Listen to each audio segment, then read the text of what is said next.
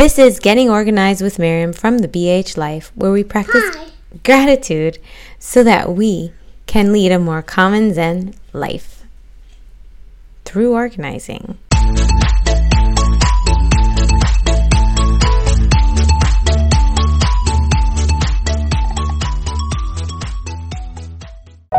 Hi, and welcome to another episode of the BH Life. I wanted to discuss the first part of organizing, and that part is decision making.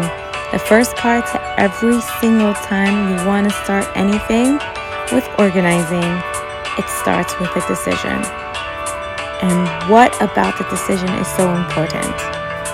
literally everything because without making that decision of what you want to change in your life, that you want your life to change, nothing is going to change because you have to be committed to that decision.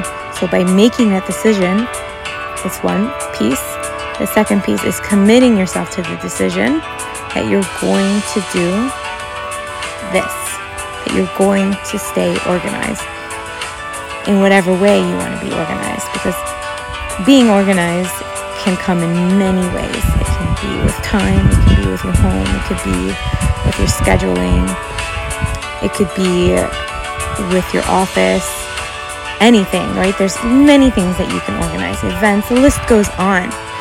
But that first decision to commit and to make that decision that this is what I am going to do for me, for others, for whatever it is, but mostly for yourself, that's where it's going to come from and that's where it's going to start. So, do you think you can start by making this first decision?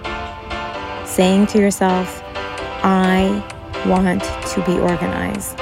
I want this for me and I want to commit to it and I want to do it. And how am I going to start that?